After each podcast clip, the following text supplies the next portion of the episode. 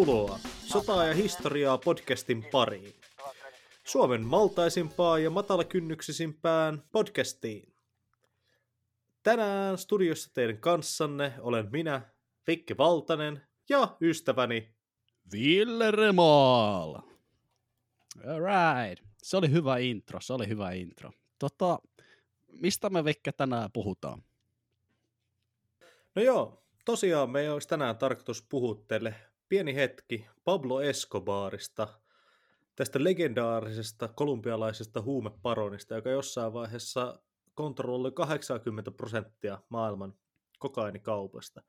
Ja tosiaan podcastin nimihän on Sota ja historiaa podcasti, mutta me haluttiin lähteä heti alkuun tällaisella vähän epätyypillisemmällä sodalla.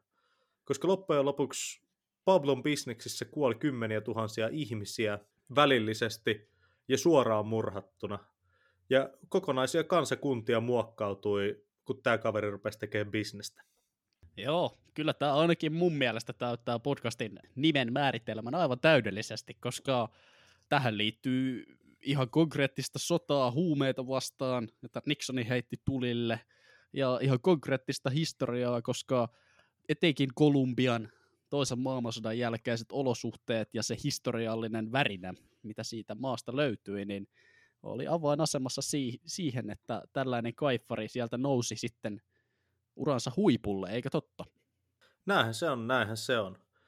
Jotta me voidaan ymmärtää Escobaria, meidän pitää ymmärtää vähän Kolumbiaa. Tosiaan Kolumbia on maailman toiseksi suuri Espanjaa puhuva valtio uh, heti Meksikon jälkeen, ja se on yksi maailman kulttuurillisesti monimuotoisimmista valtioista, jonka väestössä on sekoitus eri valloittajia, siirtotyöläisiä, orjia ja alkuperäiskansoja ja niiden perimää.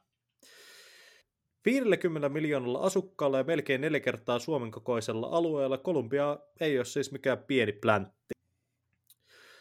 Kolumbian maantiede on melkein yhtä värikäs kuin sen asujaimistokin. Sieltä löytyy ihan kaikkea korkeista vuorista, Andien vuoriston muodossa, kauniisiin trooppisiin Karibian rantoihin, läpitunkemattomiin sademetsiin, savanneihin ja jopa aavikoihin. Tosiaan tämä maantiede ja väestö on muokannut siitä maasta erittäin uniikin ja kiehtoman paikan. Kolumbian historia on tosiaan pitkä ja monimuotoinen, mutta me ei nyt tässä podcastissa voida lähteä sitä ihan hirveän kaukaa asti perkaamaan, niin meidän pitää tässä nopeasti sanoa, että alueella on ollut monia alkuperäiskansoja tuhansia vuosia. Niillä oli monia erilaisia kuningaskuntia ja valtioita, heimoja, ja niistä todennäköisesti kuuluisin on Inkojen valtakunta, joka oli siellä päin vallassa 1400-1500-luvuilla. Espanjalaiset tuli kuvioihin 1499, ja siitä lähtien Kolumbia olikin sitten Espanjan siirtomaa, ja sai kokea siellä kaikki siirtomaana olemisen ilot. Niin kuin me kaikki tiedetään, niin siirtomaana oleminenhan oli tosi hauskaa kaikille, etenkin alkuperäisväestölle. Pelkkää ruusuilla tanssimista. Juu, kyllä, kyllä. Kolumbia itsenäistyi vuonna 1811 Espanjan vallan alta. Kolumbiasta tuli latinalaisen Amerikan ensimmäinen perustuslaillinen demokratia, ja sen konservatiivi- ja liberaalipuolueet ovat Amerikoiden vanhempia vieläkin toiminnassa olevia puolueita. Koska demokratia toimii yleensä ihan helkkari hyvin entisissä siirtomaissa, kyseiset puolueet, eli, Hetkinen. eli toistensa kanssa Oliko aikojen loppuun sarkasmia? Ei, ei. haistoiko, haistoiko ystäväni äänensävyssä jonkinlaista ironiaa? Ei, ei oikeasti. Nämä kaksi puoluetta oli toistensa kurkussa kiinni siitä hetkestä, kun ne perustettiin ja ne on ollut toistensa kurkussa kiinni. Uh, enemmän ja vähemmän väkivaltaisesti ihan sieltä 1800-luvun alkupuolelta lähtien tähän päivään asti. Joo, joo. Että tosiaan... Ai että, demokratia. Joo, tämä sisällissota kulminoitui La Violencia, eli väkivaltana tunnettuun aikaan, joka tapahtui vuosina 1948 ja 1958 välillä. Ja tosiaan tähän väkivallan, poliittisten erimielisyyksien ja epävakauden runtelemaan Kolumbiaan Pablo Escobar myös syntyi. Ja näin se on. Tosiaan, pientilallisen isän ja opettaja äitin poika syntyi ensimmäinen joulukuuta 1949 Kolumbiaan Escobarien perheeseen. Imagosyistähän Escobar kertoi koko aikuisikänsä syntyneensä köyhään perheeseen, mutta todellisuudessa kun katsotaan sitä maan tilannetta ja tätä la violenssia ja kaikkea sitä epävakautta, mitä siellä oli, niin se todellisuus taitaa mennä enemmänkin siihen, että perhe oli varsin keskiluokkainen. No, anyway, Pablo kasvoi nuoruusikänsä siellä maatilalla ja hänen ollessaan kaksi vuotias äiti ja isä erosi, mikä on varmasti miehen tarinassa varsin merkityksellinen kuriositeetti, sellainen isähahmon puuttuminen yleensä johtaa jonkinnäköiseen erikoiseen käytökseen sitten myöhemmässä iässä. Tietysti se sellaisen isäroolin tai perheen miehen roolin ottaminen on saattanut myös antaa jonkinnäköistä tällaista painetta Pablolle. Mutta aika varhaisessa vaiheessa siinä Pablon nuoruusvuosina Medellinin kaupunki, johon hän oli muuttanut aikaisessa vaiheessa asumaan, koki räjähdysmäisen asukaskehityksen, kun Etelä-Amerikassa lapsikuolleisuus laski ja väki muutti kaupunkiin rivakkaa tahtia väkivaltaa pakoon ja työpaikkojen perässä. Nyt puhutaan siis juurikin tästä la violenssiasta, josta Vikke puhui äsken. Eli siis aikakautta väritti poliittinen väkivalta. Oli nämä konservatiivit ja liberaalit, jotka kävi tällaista niin kuin epävirallista sisällissotaa etenkin maaseudulla varsin avoimesti. Rikollisuus rehotti ja etenkin kaupunkien ympärille kehittyneissä slummeissa korruptio oli aivan valtavaa ja se sellainen niin kuin rikollisjengien ja tällaisten opportunistien valta oli sitä kaikkein korkeinta valtaa. Näin olen ainakin mm. itse ymmärtänyt. Joten jos tätä nyt niin lähtee miettimään, että me puhutaan tässä ehkä historian suurimmasta huumepomosta ja kartellijohtajasta, niin siitä voisi jopa niin kuin kuvitella jonkinnäköistä kontekstia ja ymmärrystä, että jos kasvaa tällaisen poliittisen väkivallan, korruption ja rikkinäisen perheen ympärillä nuoruutensa, niin ei ihme, että sieltä sitten syntyy joku tällainen tyyppi kuin Pablo Escobar. Niin, niin. Kaveristahan kuitenkin näki koko elämän ajan, että vaikka se, se oli suhteellisen herkkä kaveri listimään jonkun vihollisensa, niin perheestä se piti aina huolta. Joo, joo, sillä saattaa olla jotain tekemistä myös just tämän tota, no, niin, tosi nuoressa iässä äh, isäukon pois lähtemisen tai niin kuin kuvioista poistumisen äh, kanssa.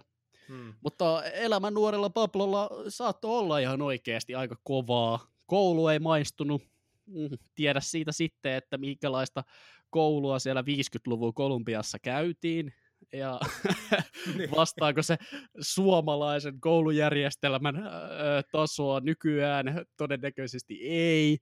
Mutta sanotaan nyt, että jo lukioikäisenä hän tutustui historian mukaan oma serkkunsa ja tärkeä rikoskumppaninsa kanssa Gustavo Gavirian avustuksella Medellinin öö, rikolliseen elämään ja aloitti tällaisen pikkurikollisuuden uransa.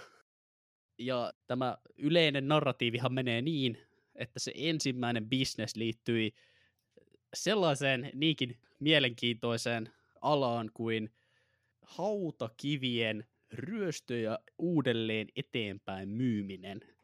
Mm. Eli siis, kekseliäs kaveri siis. No hei, ihan oikeasti. Tämä kertoo jotain siitä äh, kekseliäisyydestä, mitä Escobarilta löytyi. Hän siis sattui ilmeisesti tuntemaan henkilön, joka välitti hautakiviä eteenpäin, ja tota, no, niin, tarinahan meni niin, että niitä, niitä tota, no, niin, hiottiin sileiksi, e- eli ensin varastettiin siis hautuumaalta, hiottiin sileiksi ja sitten myytiin eteenpäin. Ja, ja tästä se sitten lähti kohti Medellinin kartellin perustamista ja sitä varsinaista uraa. Niin, niin. Se on, ka- kaikki pitää aloittaa jostain. Kyllä, kyllä. Tosiaan, hautakiviryöstön jälkeen oli seuraavana vuorossa polkupyörien korjaus ja moottoripyöriin tutustuminen. Ja Pablo oli kova moottoriurheilumies koko elämänsä ajan, ja hän aloitti moottoriurheiluuransa sillä, että ryösti moottoripyörän kanssa pikkukauppoja alueella. No niin, kunnon bandidos meidinkiä. Kyllä, kyllä. Moot- moottoripyörän ryöstelyn jälkeen niin tota, pikkuhiljaa kuvioihin rupesi tulemaan vähän isommat bisnekset, niin kuin esimerkiksi turvallisuuspalvelujen myyminen ja autojen varastaminen. Kyllä, kyllä. Ja näinä aikoina ilmeisesti syntyi myös, tai alkoi syntymään nämä varhaiset perustat jatkossa suurta mainetta kylväneen Medellinin kartellin tuleville salakuljetusreiteille, muun muassa Pablon silloisena sivubisneksenä olleen marijuonan salakuljetuksen kautta.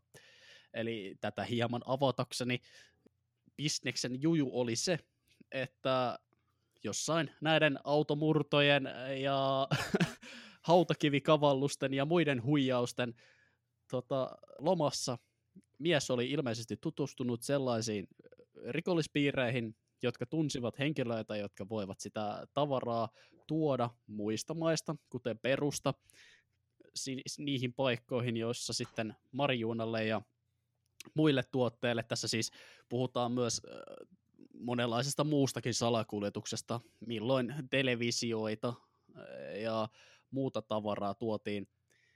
Mutta nämä salakuljetusreitit on nyt tässä ehkä se avain, mistä, mi- mihin kannattaisi kuulijakin kiinnittää huomiota, koska ne loi pohjan sille, että minkä varaan sitten se tuleva varsinainen iso bisnes siellä 70-luvulla alettiin rakentamaan. Hmm. Mutta nyt jos tehdään tämmöinen mielenkiintoinen pelianalogia tästä, tästä rikollisurasta, onko nähnyt niitä YouTube-mainoksia, missä on se joku level 1 Krook ja level 99 boss? niin että sä pääset siitä level 1 Krookista eteenpäin, niin sun pitää levuttaa muutama asia, joka tekee siitä rikollisesta toiminnasta huomattavasti helpompaa. Ja se ensimmäinen asia, jonka Pablo oppi tässä nuoressa äh, lukiolaisiässä ja todennäköisesti oli se, että tämä rikollinen toiminta on huomattavasti helpompaa, jos sä lahjot sen virkamiehen rahalla, joka vastaa sen laillisuuden valvomisesta. Hmm. Ja muistetaan edelleenkin, että nyt puhutaan siitä ö, kahtia jakautuneesta, hyvin korruptoituneesta, väkivallalla värittyneestä Kolumbiasta. Me ei puhuta yhteiskunnasta, joka muistuttaa millään tavalla meidän suomalaista yhteiskuntaamme tänä päivänä, joten tämä lahjominen oli varmasti hyvin paljon helpompaa kuin mitä se nykyään voisi olla. Niin, ja se on siihen aikaan ollut maan tapa. Se on ollut yhteiskunnallisissa rakenteissa. Joo, joo, kyllä. Että niin kun, business on bisnestä, ja jos sitä bisnestä halutaan tehdä, niin lahjominen on yksi osa siitä. Hmm. Tästäkin syystä voikin olla ehkä jotenkin yllättävää, että Pablo sitten kuitenkin päätyi myöhemmin opiskelemaan valtiotietettä Antiiguan yliopistossa, joka tekee siis Escobarista ja sinusta melkein kollegoita. joo, joo, kyllä. Täällä, täällä itsekin tota, valtiotieteitä opiskelen, niin en, en ole kyllä vielä näihin salakuljetushommiin isommin tutustunut. Mä no tiedän, ehkä se tulee ei... myöhemmin. Niin, niin että jos tämä ei nyt onnaa, niin tota, ehkä pitää katella sitten niitä tarkemmin. Joo, tässä valtiotiedehommassa oli ilmeisesti ehkä enemmän kysymys siitä, että Pablo oli kaikesta rikollisesta toiminnastaan ja äh, epärehellisyydestään ja suoranaisesta julmuudestaan, joka tulee sitten myöhemmin hänellä, hänen urallaan vielä paremmin ilmi, niin kaikesta tästä huolimatta hän oli eittämättä varsin perhekeskeinen henkilö, joka jos jotain hän arvosti ja jos jonkun eteen hän oli valmis laittamaan itsensä linjaan, niin se oli hänen oma perheensä. Niin ehkä tässäkin sitten oli jotain tekemistä sen kanssa, että yritettiin sitä opettaja äitiä lepyyttää ja pitää yllä sitä sellaista kunnollisen pojan kuvaa. Mm, mm. No joo, no joo. Ennen kuin mennään äh, siihen itse asiaan, eli kokainibisnekseen ja Medellinin kartelin muodostumiseen, niin voitaisiin voitais puhua pikkasen lisää tuosta mm, Kolumbiasta Escobarin aikaa ja siitä, että mikä oikeastaan niin kuin asetti, asetti tämän äh, kaiken sellaiseen tilaan, jossa oli hyvin hedelmällinen maa tällaisille superkartelleille. Joo, tässä aikaisemmin tosiaan jo puhuttiin tästä la violenssiasta, eli väkivallan ajasta. Ja tämä oli siis tosiaan joissain paikoissa muistutti siis ihan avointa sisällissotaa. Arviolta Kolumbiassa kuoli tämän La Violenssian aikana 250-300 000 ihmistä. Ja tämä sota, niin kuin kaikki sisällissodat yleensä, oli harvinaisen brutaalia sotaa, jossa kukaan ei säästynyt väkivaltaisuuksilta. Eli siellä oli niiden ta- eturintaman taistelijoiden lisäksi naiset, lapset ja vanhukset joutu myös sodan tielle ja monesti väkivaltaisuuksia väritti todella hirviömäiset kidutukset ja joukkomurhat. Tosiaan 1957 sitten lopulta armeija kaappasi vallan, mitä seurasi yleislakko ja siirtymä rauhansopimukseen ja konservatiivien ja liberaalien yhteisrintama. Tämä ei tosin sopinut kaikille, liberaalipuolueella oli myös sosialistisempi siipi, joka tunnetaan FARC, eli Fuerzas Armadas Revolucionaras de Colombia Ejerto del Pueblo rintamana. Pyydämme anteeksi keneltä, joka osaa espanjan kieltä. Raiskaamme kaikki nimitykset tässä podcastissa aivan täydellisesti. Mutta joo, tosiaan joo, siis espanjan lausuminen joo, joo, siis Parkki näyttelee isoa roolia tässä tarinassa vielä tulevaisuudessa. Jatka toki. Kyllä. Tosiaan Espanjan lausuminen ei meikäläisellä ollut hirveän, hirveän hyvä lukiossa. Uh, ja tämän Farkin lisäksi oli myös M19-rintama, joka myös itse asiassa näyttelee tässä vielä myöhemmin tärkeää roolia. Nämä sissiryhmittymät toimii vielä tänäkin päivänä ja käy vieläkin sotaa Kolumbian keskushallintoa vastaan – Alright. Ei luovuteta. niin. Siinä on kyllä äijillä on tosiaan kova, kova motivaatio pelissä, kun jakset kohta 50 vuotta painaa yhtä sotaa. Mutta se on, se on jotenkin jännä, että noin noi kommunistit on sellaista, sellaista porukkaa, että kun ne saa sen idean, että nyt tämä on se juttu, niin ei ne lopeta. Siis Joo, ei. Mä, minä pidättäydyn ottamasta asiaa sen enempää minkäännäköistä poliittista kantaa, mutta se on hyvin mielenkiintoista, että näin se vaan tuppaa menemään. Hmm, kyllä.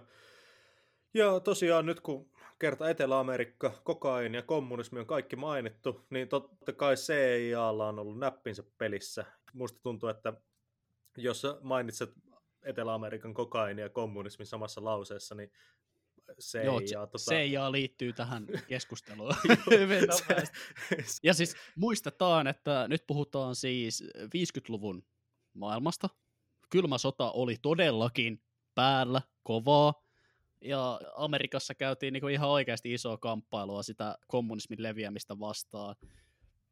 Joku saattaa muistaa peruskoulusta semmoisen termin kuin dominoteoria, Eli siis ajatus siitä, että kommunismi leviää dominojen tavalla maasta toiseen, että jos me annetaan yhden maan valahtaa kommunismin piiriin, niin sitten se lähtee leviämään ympärillään oleviin seuraaviin maihin ja kohta koko maailma on kommunistinen. Eli siis Yhdysvallat otti ja nämä, nämä kommunismijutut tosi tosissaan ja mm. vakavissaan. Kyllä, kyllä. Ja pitää muistaa myös tähän aikaan vieläkin jossain määrin, niin Yhdysvallathan näkee Etelä-Amerikan omana takapihanaan. Eli myös yhdysvaltalaisilla palkkasotilailla ja suuryrityksillä oli myös iso rooli näissä väkivaltaisuuksissa. Että esimerkiksi Chiquita, jotka kaikki Siis se tunnetaan. banaanifirma. Joo, siis kyllä. Se Okei, banaanifirma, okei, niin se on ollut tota, tukemassa monia oikeistolaisia liikkeitä siellä, koska totta kai kommunistit yrittää saada niiden maat. Ai että oikeasta banaaneja. Chiquita. Joo, tosiaan jos luulitte, että se Chiquita logossa oleva nainen, että se on joku mukava tanssityttö, jolla on siinä hedelmiä, niin ei oikeasti se on väkivaltainen oikeistoradikaali. ai että, ai että, kaunista. No mutta hei, tässä on jo niinku oikeastaan ihan hyvää kontekstia nyt siihen, että missä me oikein mennään. Korruptio, väkivaltaa, poliittista väkivaltaa, mm, kommunismia, ulkomaalaisten tiedustelupalveluiden vaikuttamista. Tällainen maa oli Kolumbia 60-70-luvulla. Ö, Pitäisikö meidän nyt mennä siihen tosi mielenkiintoiseen aiheeseen, eli Medellini-kartelliin ja kokaiinikauppaan, jolla Escobarkin käänsi sitten ne isot rahansa. Hmm. Mehän jäätiin viimeksi siihen, että tosiaan Pablo oli pikkurikollinen siellä Medellinin kaduilla. Kyllä, pikkurikollinen, joka on kuitenkin osoittanut olevansa varsin kekseliäs, ö, varsin häikäilemätön ja hyvä verkostoituja. Aletaan siis puhumaan nyt tästä itse aiheesta, eli kokaiinikaupasta. Tämä Escobarin kartelli, jolla hän bisneksiään pyöritti ja isot rahansa sitten urallaan teki, kulkee samalla nimellä kuin Escobarin oma kotikaupunki, eli Medellinin kartelli. Medellinin kartelli voidaan katsoa muodostuneen 1977 Pablo Escobarin ennestään tuttujen Mariona salakuljetusreittien ympärille. Kun hän yhdisti rikollisliikojen pomot ympäri Kolumbian, syntyi kartelli, jonka tavoite oli alusta alkaen olla maailman suurin kokaiinin tuotanto, levitys ja myyntiorganisaatio. T- joo, tosiaan. Sanoit tässä, että hän yhdisti rikollis- rikollisliigojen pomot, mikä ei nyt välttämättä ehkä mennyt ihan sillä tavalla aina, koska tota, esimerkiksi Kolumbian edellinen suuri kokainikuningas Fabio Restrepo, uh, häntä ei varsinaisesti yhdistetty tähän Medellinin kartelliin, vaan hän oli itse asiassa ensimmäinen, jolle Pablo teki aikoinaan kokainin salakuljetus duunia. Se kävi hakemassa vähän perusta kokainitahnaa, myi sen tälle herran Restrepolle ja tajus sen jälkeen, että se sai siitä muutaman tonnin siitä salakuljetuksesta ja Fabio teki sen jälleen myymisessä kymmeniä tuhansia dollareita. No, siinä kävi sitten Restrepolle sillä tavalla, että Pablo murhautti sen kolme kuukautta tämän business dealin jälkeen ja siinä kohtaa sanoi, että musta tulee maailman suurin kokainikuningas. Ja niinhän Joo. siitä tuli. Okei, okei. Vikke, sä oot täysin oikeassa tässä. Mä menin nyt pahasti asioiden edelle, koska muistatko sen mun ö, pelivertauksen, jossa levutetaan ja ö, sitten jossain siinä 10-20 levelillä, niin sä pystyt unlockkaamaan sen, että sä pystyt tota, lahjomaan virkamiehiä. Hmm. Tota, tää, tää, tota, noin, niin, si- sinun kertoma tarinasihan liittyy nyt hyvin konkreettisesti sitten siihen matkalle kohti level 99 pomoa, ja siinä jossain matkalla tulee se uusi unlockkaus, joka menee niin, että sen lisäksi, että voit lahjoa niitä virkamiehiä tai muita vastustajia, bisneskumppaneita tai henkilöitä, jotka haluat liittyä sinun mm, mukaan, niin sä voit myös poistaa ne yhtälöstä täysin. Eli siis tapattaa ne. Väkivaltahan oli ihan arkipäivää Kolumbiassa tuohon aikaan, niin kuin sanoit, La Violencian aikana ei kohdistettu väkivaltaa pelkästään miehiin, sotilaisiin tai poliitikkoihin, vaan ihan naiset, lapset ja koko yhteiskunta joutui siitä kärsimään. Joten ei ole mitenkään hirveä korkealentosta vetää, että siitä otettiin sitten niin omat vaikutteensa tähän alamaailman bisneksiin. Eli syntyi kuuluisa Escobarin tällainen toimintamalli plata o plomo, eli otetaan joko sitä hopeaa tai lyijyä. Joko lahjataan, tai jos ei suostuta vastaanottamaan rahoja, niin sitten murhataan. Ja tätä periaatetta Escobar käytti uransa loppuun asti. Kyllä, kyllä. Siis tämähän nyt hyvin kuvastaa sitä, sitä aikaa, että loppujen lopuksi, jos yhteiskunnalla ei ole tukirakenteita tai mitään tapaa rangaista rikollisia, niin jos sä oot joku tavallinen tullimies siellä Perun ja Kolumbian rajalla ja sinne vastaan tulee rekka ja sieltä tulee kaveri, jonka sä tiedät olevan paikallisen kartellin miehiä ja sanoo, että nyt sulla on kaksi mahdollisuutta, joko sä päästät tämän rekan tästä läpi ja jos joku kysyy, niin sä et ole koskaan nähnyt tätä rekkaa tai sitten tota, sit sulle ja sun perheelle käy ihan helvetin huonosti, niin ei se nyt ehkä välttämättä ole hirveän hankala kuvitella, että minkä takia siinä kohtaa tullimies voisi sanoa, että mä en ole koskaan nähnyt yhtään mitään. Kyllä, kyllä. Se on vaan niin, kuin niin sanotusti se pienimmän riasan tie. No joo, rikollinen nousukiito siis lähti Merelinin kartelin perustamisesta. Ja kokainihan oli siis aivan täydellinen tuote. 70-80-luvuilla Yhdysvalloissa tapahtui suuria yhteiskunnallisia rakenteellisia muutoksia, jotka avas tällaiselle stimulantille aivan valtavat markkinat. Ja Etelä-Amerikan kuuman ja kostean ilmaston myötä alueen sademetsät ö, olivat ja ovat yhä tänä päivänä aivan loistavaa ympäristöä tämän kokainin raaka-aineena toimivan kokapensaan viljenemiselle – Medellinin karteli tuotti kokainin raaka-ainetta, eräänlaista kokatahnaa Perussa ja Ecuadorissa, josta tämä tahna kuljetettiin Kolumbiaa ja jatkojalostettiin laboratoriossa, joka huhujen mukaan sijaitsi asuinrakennuksessa Medellinin kaupungin keskustassa. Lopputuote sitten salakuljetettiin kartelille työskentelevien turisteiksi tekeytyvien muulien matkatavaroissa lentorahtina Floridaan. Heidän työnkuvansa oli siis matkustaa jatkuvasti Kolumbian ja Yhdysvaltojen välillä ja viedä siinä sitten mukanaan sitä kauppatavaraa. Hmm. Kuulostaa no, aika siis, leppoiselta ammatinvalinnalta. Siis joo, joo kuulostaahan, se, kuulostaahan se kieltämättä, mutta tuota, tuota, tähänhän tämä toiminta ei suinkaan jäänyt, vaan tästä se vasta alkoi. Escobari siis oli hyvin varautunut, mitä tulee hänen bisneskumppaneihinsa, ja siksi hän työllisti ennen kaikkea hänen omia perheenjäseniä varsin ö, kovalla kädellä.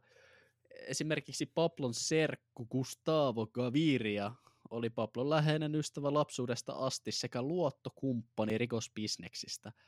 Ja... Tämä oli siis sama kaveri, joka aloitti sen kanssa Motskarilla kauppojen ryöstely. Aivan, kyllä, kyllä, ehdottomasti. Sieltä alkuajoista asti hmm. öö, pojat oli tehnyt yhdessä pahuuksia.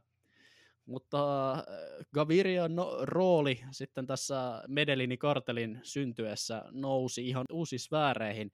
Siinä missä Escobar oli se eräänlainen auktoriteetti ja väkivallan ja toiminnan mies, niin Kavirian katsotaan olleen sitten se bisneksen ekspertti. Hän järjesteli ja valvoi uusia salakuljetusreittejä, uusia salakuljetusmetodeita. Esimerkkinä hänen ideansa ö, oli kätkeä kokaiinia laillisten vientituotteiden, kuten farkkujen, sekaan uutettuna ja sitten palkata ammattikemistä ja sinne Amerikan puolelle erottelemaan huumausaine farkuista talteen Yhdysvaltojen puolella kaikkea tällaista. Kaveri oli siis selvästi niin kuin perheyritysten kannattaja.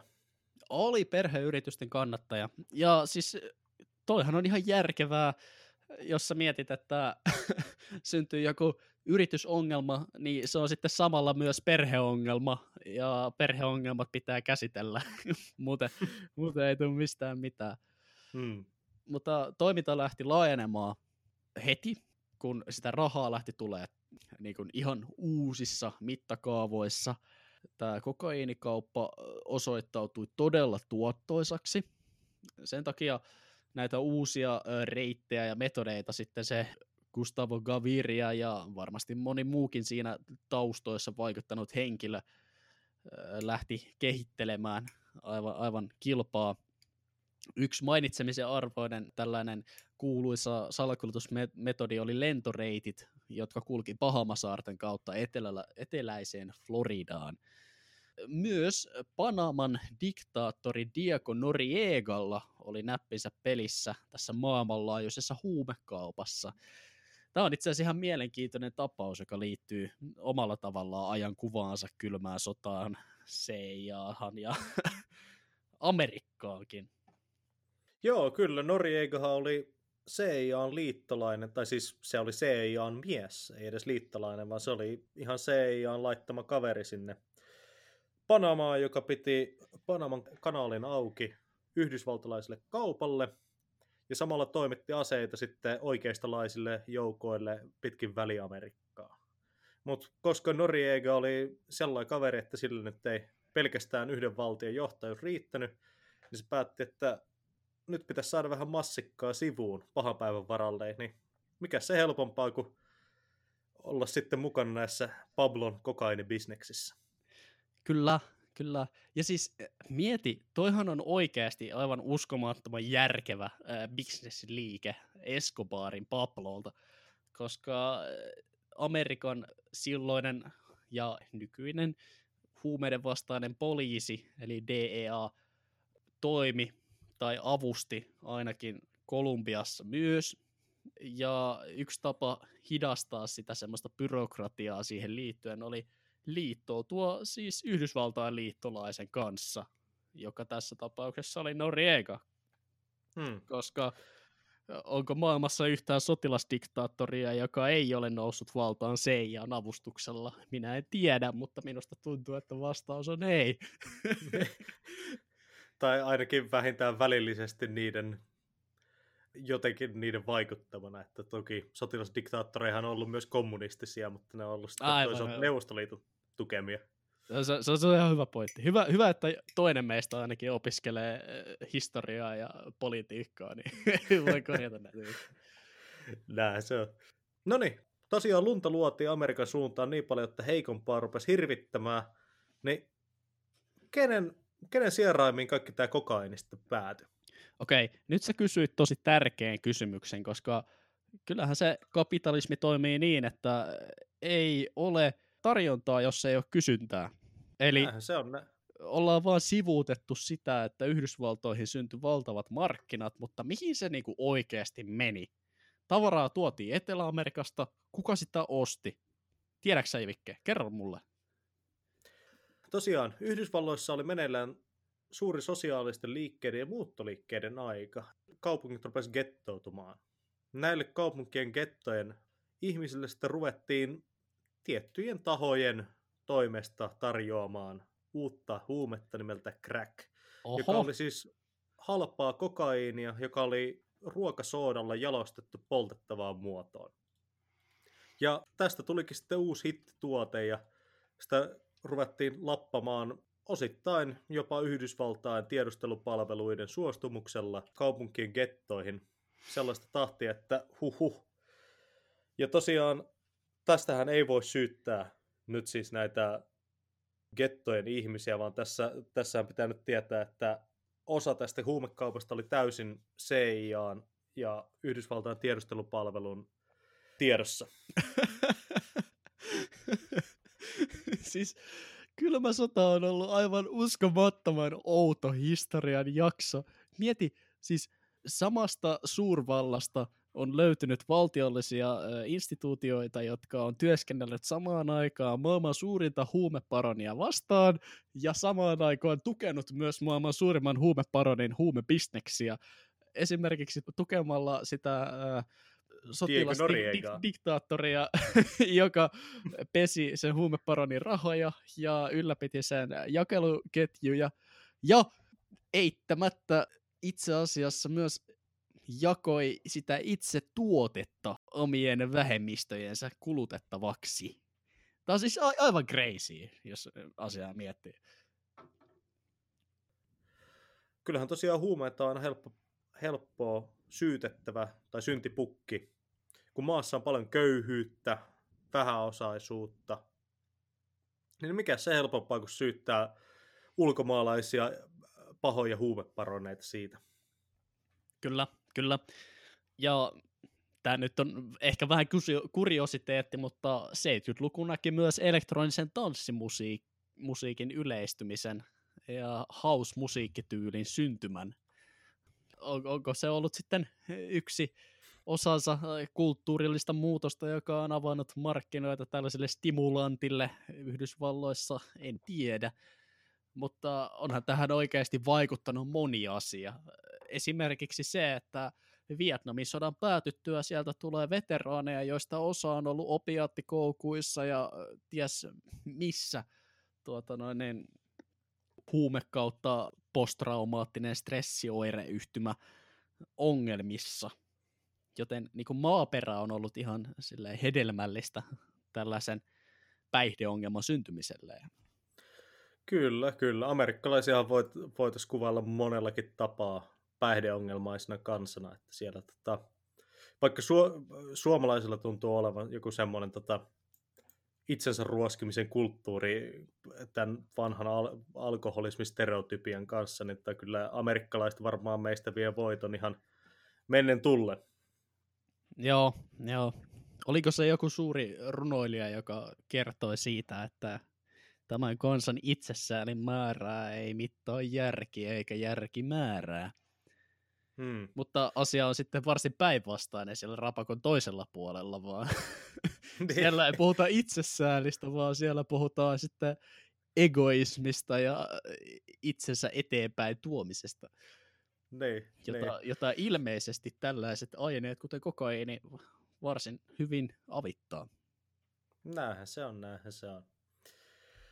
Tosiaan, tällä kokainikaupalla niin Escobar teki aivan käsittämättömän omaisuuden.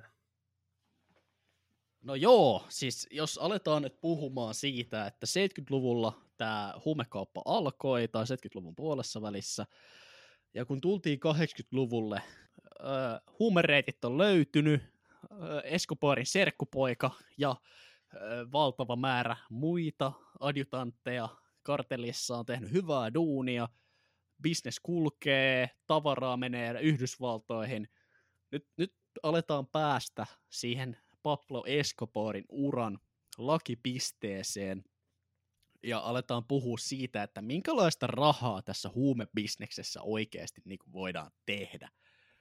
No, kuten aikaisemmin jo kerroin, Escobar tuppasi laittamaan näitä omia perheenjäseniään tärkeisiin rooleihin omassa bisnestoiminnassaan, ja yksi näistä perheenjäsenistä, jotka löysivät itsensä kartelin avain pesteistä oli Roberto de Jesus Escobar Gaviria, eli Pablo Escobarin oma isoveljensä. Ja isoveli myöhemmin joutui vankilaan osallisuutensa takia, mutta hän on kertonut äh, muistelmissaan sen jälkeen tarinoita siitä, joka antaa jonkinnäköistä osviittaa tästä rahamäärästä, Tarinoissa hän on kertonut muun muassa siitä, että 80-luvulla rahojen lajitteluun käytettyjä kuminauhoja piti ostaa 2500 dollarin hinnasta kuukaudessa, että saatiin seteliniput niputettua ja varastoitua. Ja koska rahamäärien ää, sisääntulo oli niin valtavaa, niin nämä rahojen yksittäisten tai setelien yksittäinen laskeminen oli käytännössä mahdotonta, joten rahat punnittiin. Rahaa tuli siis niin sanotusti tonnikaupalla. Forbes muistaakseni arvioi, että vuonna 1982 Escobar oli maailman seitsemänneksi rikkain mies ja hänen nettoarvonsa rahassa vastasi 59 miljardia dollaria suhteutettuna inflaatioon, siis nykypäivän rahassa. Ja joo, se vastasi joo. noin 70-80 tonnia kokaiinia kuukaudessa, jota vietiin sitten Etelä-Amerikasta Yhdysvaltoihin. Tämä on siis, tämä on ihan valtavaa bisnestoimintaa. Mitä ne huumerikospoliisit edes teki siellä siihen aikaan? Myös tästä saa ihmetellä kyllä, että miten tällaiset määrät kokainia on voinut päästä maahan, mutta toisaalta eihän siihen aikaan ollut muutenkaan mitään tapoja saada tällaisia rikollisia, jotka oli tosi ovelia, joilla oli, joilla oli suhteita joka puolelle. Niin totta, niin, totta. Tähän aikaan varmaan niin kuin syntyikin sitten käsitys sellaista narkosteitista, eli siitä, että kaikki ne avainvirkamiehet on joko haudassa, eli onko tämä nyt se Blomo vai Plata? En, en osaa Plata, espanjaa. Plata, Plata on se hopea ja Blomo on se. Eli, eli tämä on se Blomo-vaihtoehto. tai he ovat lahjattuja, eli se Blata-vaihtoehto. Juu, Meniköhän se nyt oikein.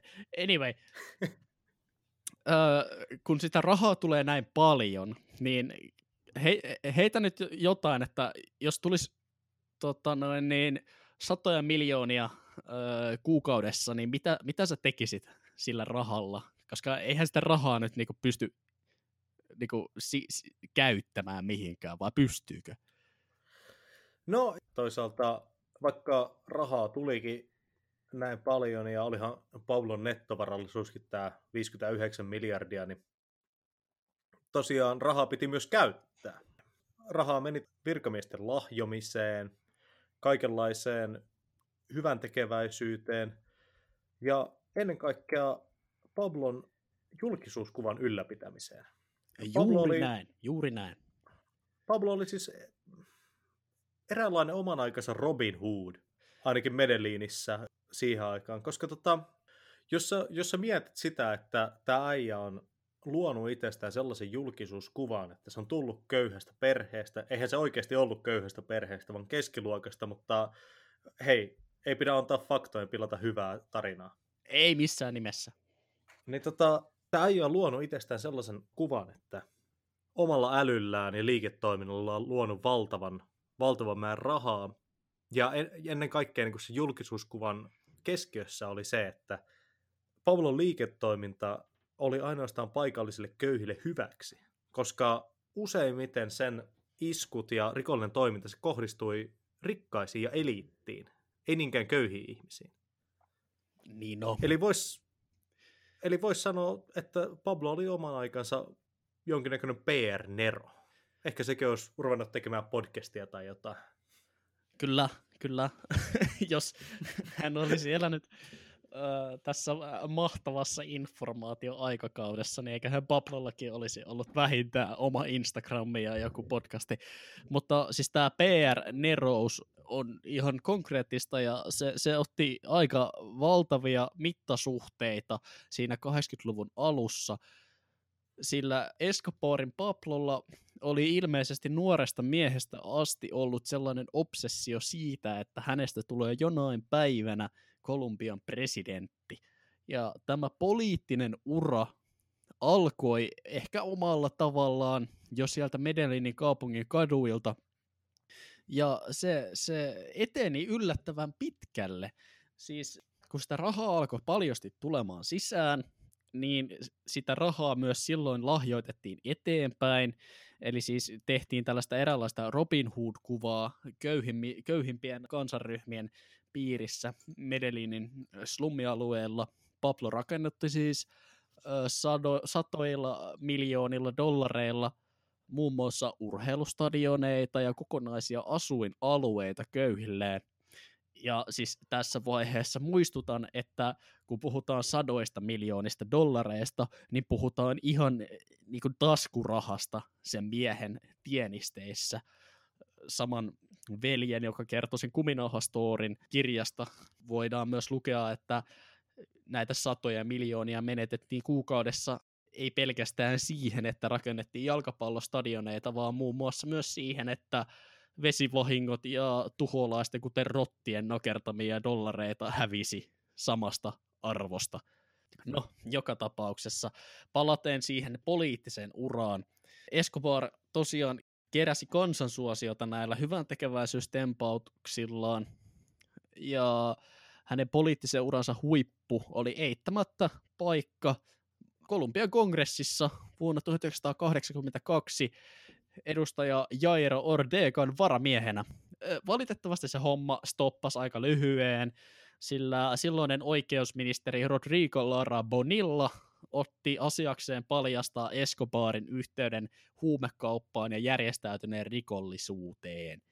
E- Escobarin epäonnekseen hänen aikaisemmista bisneksistään ja lyhyestä linnatuomiostaan oli jäänyt tällainen rikollisen kiinniottokuva, joka tuotiin sitten täydessä istuntosalissa muiden ää, ministerien eteen, ja siihen se sitten loppui, se hmm. poliittinen ura.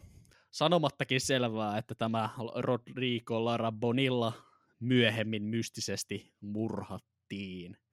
Tiedä hmm. sitten. Oliko että... tämä klassinen tota, itsemurha kolmella laukauksella niskaa. Jotain sen suuntaista. Mutta siis mieti, Ukko oikeasti teki niin isoa bänkkiä, että aivan paatuneena rikollisena melkein pääsi siihen poliittiseen ytimeen siinä maassa.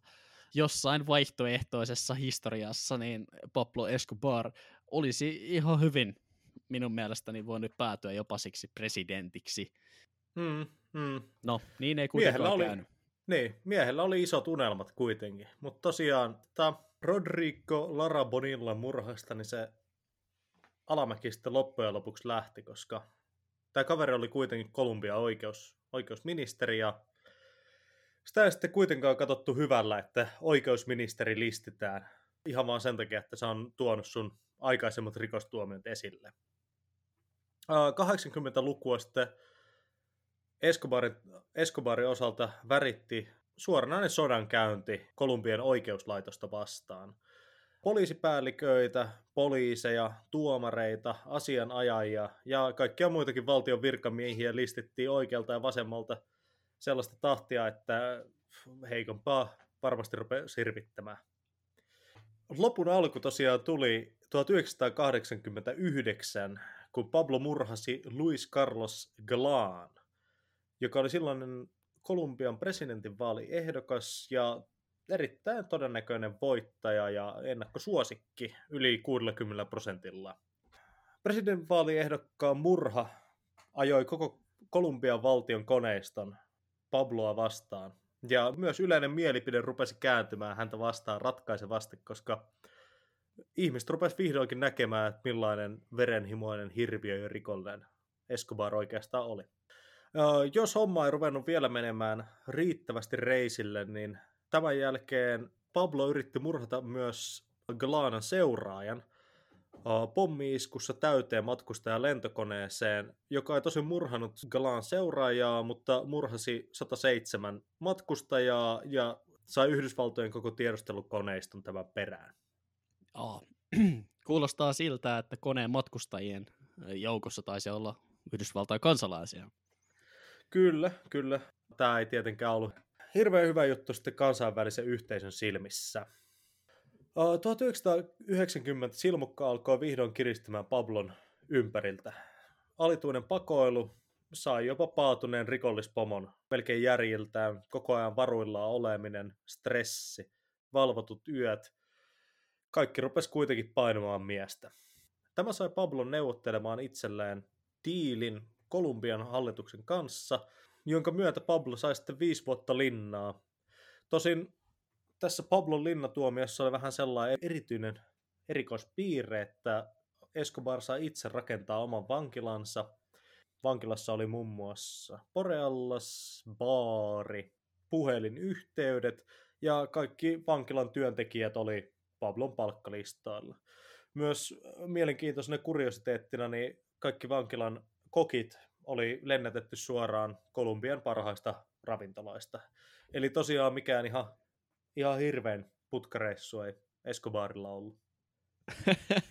Eli siis onko tämä kuuluisa tapaus sitä, että kyllästyt huumesotaan, joten sovi poliisin kanssa, että saat rakentaa oman hotellin, jossa voit jatkaa omaa liiketoimintaasi ja jokainen osapuoli voi julistaa itsensä voittajaksi. No näinhän se menee. Kaikki on PR, kaikki on PR. Jaa, jaa. Mutta mun ymmärryksen mukaan niin Pablo nyt ei kuitenkaan tyytynyt sitten jäämään sinne hotelliinsa, vaan sieltä, jossain vaiheessa sitten kuitenkin luikittiin karkuun ja homma meni sillä tavalla noloksi. Joo, kyllä. Tosiaan pari vuotta Pablo jakso siellä majailla, mutta sitten homma rupesi kyllästyttämään. Pablo jatkoi kokain salakuljetusbisneksiä. Totta kai vanha kartellihan oli vielä ilman päämiestäkin jatkanut kaupankäyntiä, koska eihän närrahakasta liiketoimintaa voi lopettaa seinään. Hallitus sai sitten tosiaan tietää näistä Escobarin bisneksien jatkamisesta ja halusi sitten siirtää tämän tavalliseen vankilaan. No, tavallinen kolumbialainen vankila, niin kuin voidaan kaikki kuvitella, niin ei ole tosiaan mikään ihan kaikista mukavin paikka. Niin Pablo päätti sitten ottaa hatkat tästä itse rakentamastaan vankilasta. En, en, en ymmärrä siis, miten, miten kukaan, siis miten voi olla, että tämä jätkä vaan pakeni omasta vankilastaan.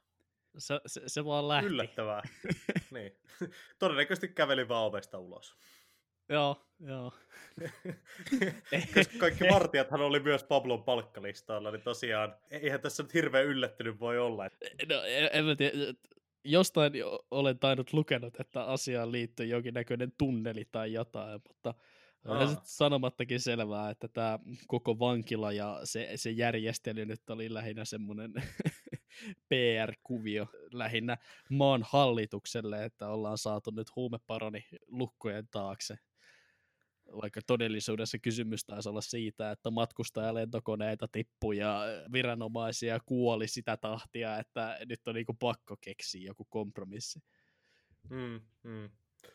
Tosiaan tässä kohtaa, kun Pablo sitten karkasi tästä vankilasta, niin homma rupesi oikeasti menemään mielenkiintoiseksi kaikkien osalta, koska nyt Kolumbian huumepoliisilla oli käytössä myös koko Amerikan tiedustelupalvelujen tuki, ja nyt Amerikan intressit oli muuttunut siihen malliin, että nyt, nyt oli saatava Escobar oikeasti telkien taakse tai mielellään kuuden sylen syvyyteen.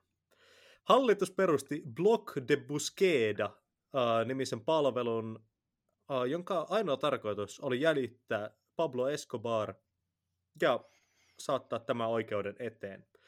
Tässä kohtaa hallitus rupesi myös tekemään yhteistyötä Los Pepes-nimisen rikollisjärjestön kanssa. Pepes tulee sanasta, sanoista Perseguidos por Pablo Escobar, eli Pablo Escobarin vainoamat.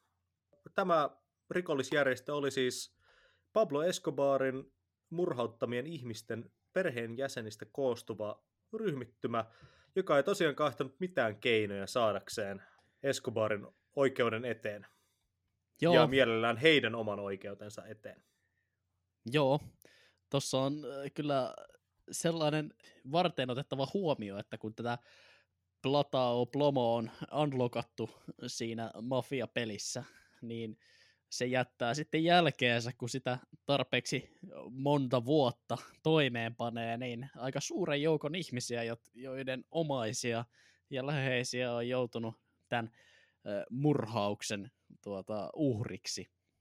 Ja tässä on siis kysymyksessä ihan oikeasti varsin mielenkiintoinen koalitio Escobariin vastaan, koska se osaltaan piti sisällään kolumbialaisia poliisien erikoisjoukkoja, jotka olivat Yhdysvaltojen omien Navy SEAL-erikoisjoukkojen avustamia ja kouluttamia sekä kilpailevia kalikartelin jäseniä ja CIAn-operaattoreita, noin muutamia mainitakseni. Ja tämä ryhmä tosiaan aloitti toimintansa siinä 80-luvun lopussa, 1989, ja päätti toimintansa sitten toinen joulukuuta 1993 siihen, että saivat Escobarin sijainnin sitten haarukoitua ja päättivät maailman historian toistaiseksi kuuluisimman ja varakkaimman huumeparonin uran lyhyellä sarjalla päähän Medellinin slummien katolle, johon Escobar oli tätä erikoisjoukkojen rynnäkköä lähtenyt karkuun. Hmm. Pahalla, on, pahalla on palkkansa kuitenkin. Niin, se, mitä se on? 59 miljardia se palkka. niin, tällä pahalla oli erittäin korkea palkka. Että Escobarin kuolemahan oli tosiaan hyvin mielenkiintoinen siinäkin mielessä, että Escobarin hautajaisiin osallistui 25 000 ihmistä arviolta. Joo. No. Eli, eli kyseessä oli vielä kuolemansa jälkeenkin aika pidetty henkilö. Eli tämä Robin Hood imako oli jossain määrin sitten kuitenkin pitänyt. Kyllä, kyllä se näin pitää nähdä, että paikallinen köyhällistä etenkin, niin piti vielä Escobaria suuressa arvossa ja ei olisi halunnut päästä hänen muistoa otteestaan. No joo, aikamoinen story. Väkivallan, poliittisen jakaannuksen ja taloudellisen kurimuksen keskeltä noussut huumeparoni, eh, joka rikastui aivan valtaviin mittasuhteisiin, jätti sitten jälkensä populaarikulttuuriin ja eh, historiaan omalla tavallaan, niin mitä, mitä siitä Escobarin perinnöstä nyt on niin kuin ihan meidän aikaa asti jäänyt? Hmm. Escobarin perintö on hyvin mielenkiintoinen, varsinkin Kolumbia, Kolumbia kun katsoo. Kolumbian mainetta kuitenkin vieläkin tahraa tämä usea vuosikymmenen mittainen kokaiinin keskuksena oleminen ja Pablo Escobaria pidetään vieläkin Medellinissä jossain määrin ainakin köyhällisten osalta, jos ei nyt ihan suoranaisesti Robin Hood-maisena hahmona, niin ainakin sellaisena hahmona, jonka elämäntyötä ei voi ymmärtää, jos ei ole niistä slummeista kotoisin. Se on vieläkin siellä jonkinnäköinen paikallissankari ilmeisesti. Mielenkiintoista. Mutta tosiaan tähän päivään asti säilyneistä Escobarin käsin kosketeltavista perinnöistä todennäköisesti mielenkiintoisin on La Hacienda Napolitana. Hänen vanha ranchinsa, joka sijaitsee muutaman kymmenen kilometriä Medellinin kaupungin ulkopuolella. Tänne hän rakennutti ison kartanon jonka ympärille hän teki luonnonpuiston, jonne hän toi kymmenittäin eksoottisia eläimiä ympäri maailmaa. Ja esimerkiksi Kolumbian vesistöissä nykyään elävät virtahevot ovat tältä Haciendalta karanneita, karanneita otuksia. Siis mitä hemmettiä. siis se äijä ilmeisesti teki itselleen jonkun privaatti eläintarhan rakennutti, eikä totta? Joo, kyllä, kyllä. Joo, joo. Kuskas, kuskas eksoottisia eläimiä tai Afrikasta ja ympäri maailman omille mailleensa. Ja oli, olipahan siinä sitten varmaan muksuille jotain äh, viihdykettä. Joo, joo. Muusta Pablon perinnöstä sanottakoon vielä sen verran, että Pablon kuoltua tosiaan, niin kokainin kauppa Kolumbiasta loppui täysin ja kaikki elivät elämänsä onnellisesti loppuun asti.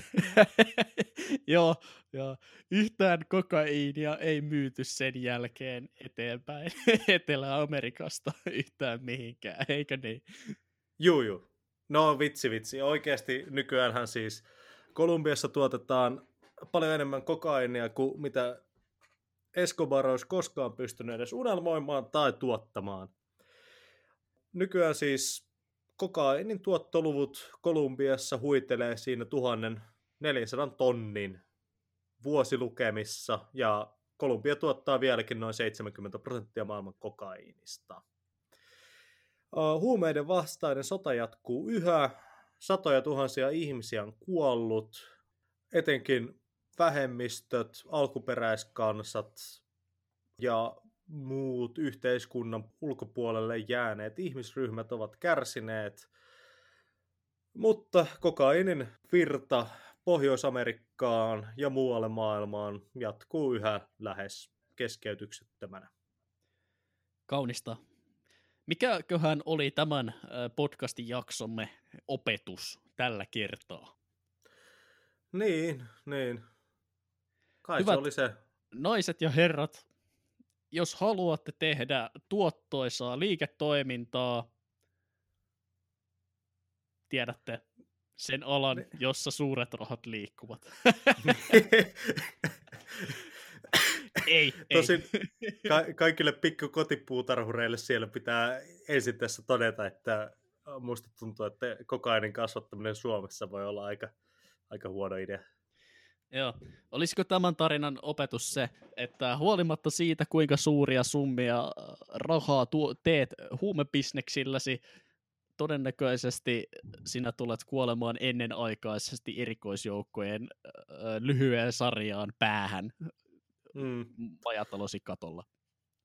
Kyllä, kyllä se jotain tällaista on, että jos katsoo muitakin omankin aikamme suuria huumepomoja, niin tota, kyllä, se, kyllä se vanha viisaus on, että jos huumekauppaan ryhdyt, niin yleensä luoteihin kuolet.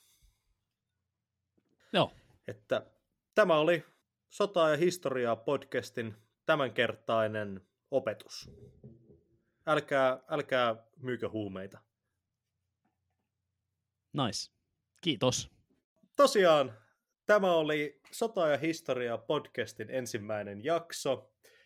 Jos haluatte lähettää meille palautteita tai kommentteja tai tulevia jaksotoiveita tai ihan mitä vaan muuta, risuja tai ruusuja, meidät tavoittaa Facebookista, Twitteristä ja Instagramista todennäköisesti Historiapodi nimellä. Minä olin tosiaan tällä kertaa Vikke Valtanen ja tänään minun seurani täällä studiossa oli. Filleremaa. Me kiitämme tällä kertaa. Me ja kiitämme. nähdään taas parin viikon päästä.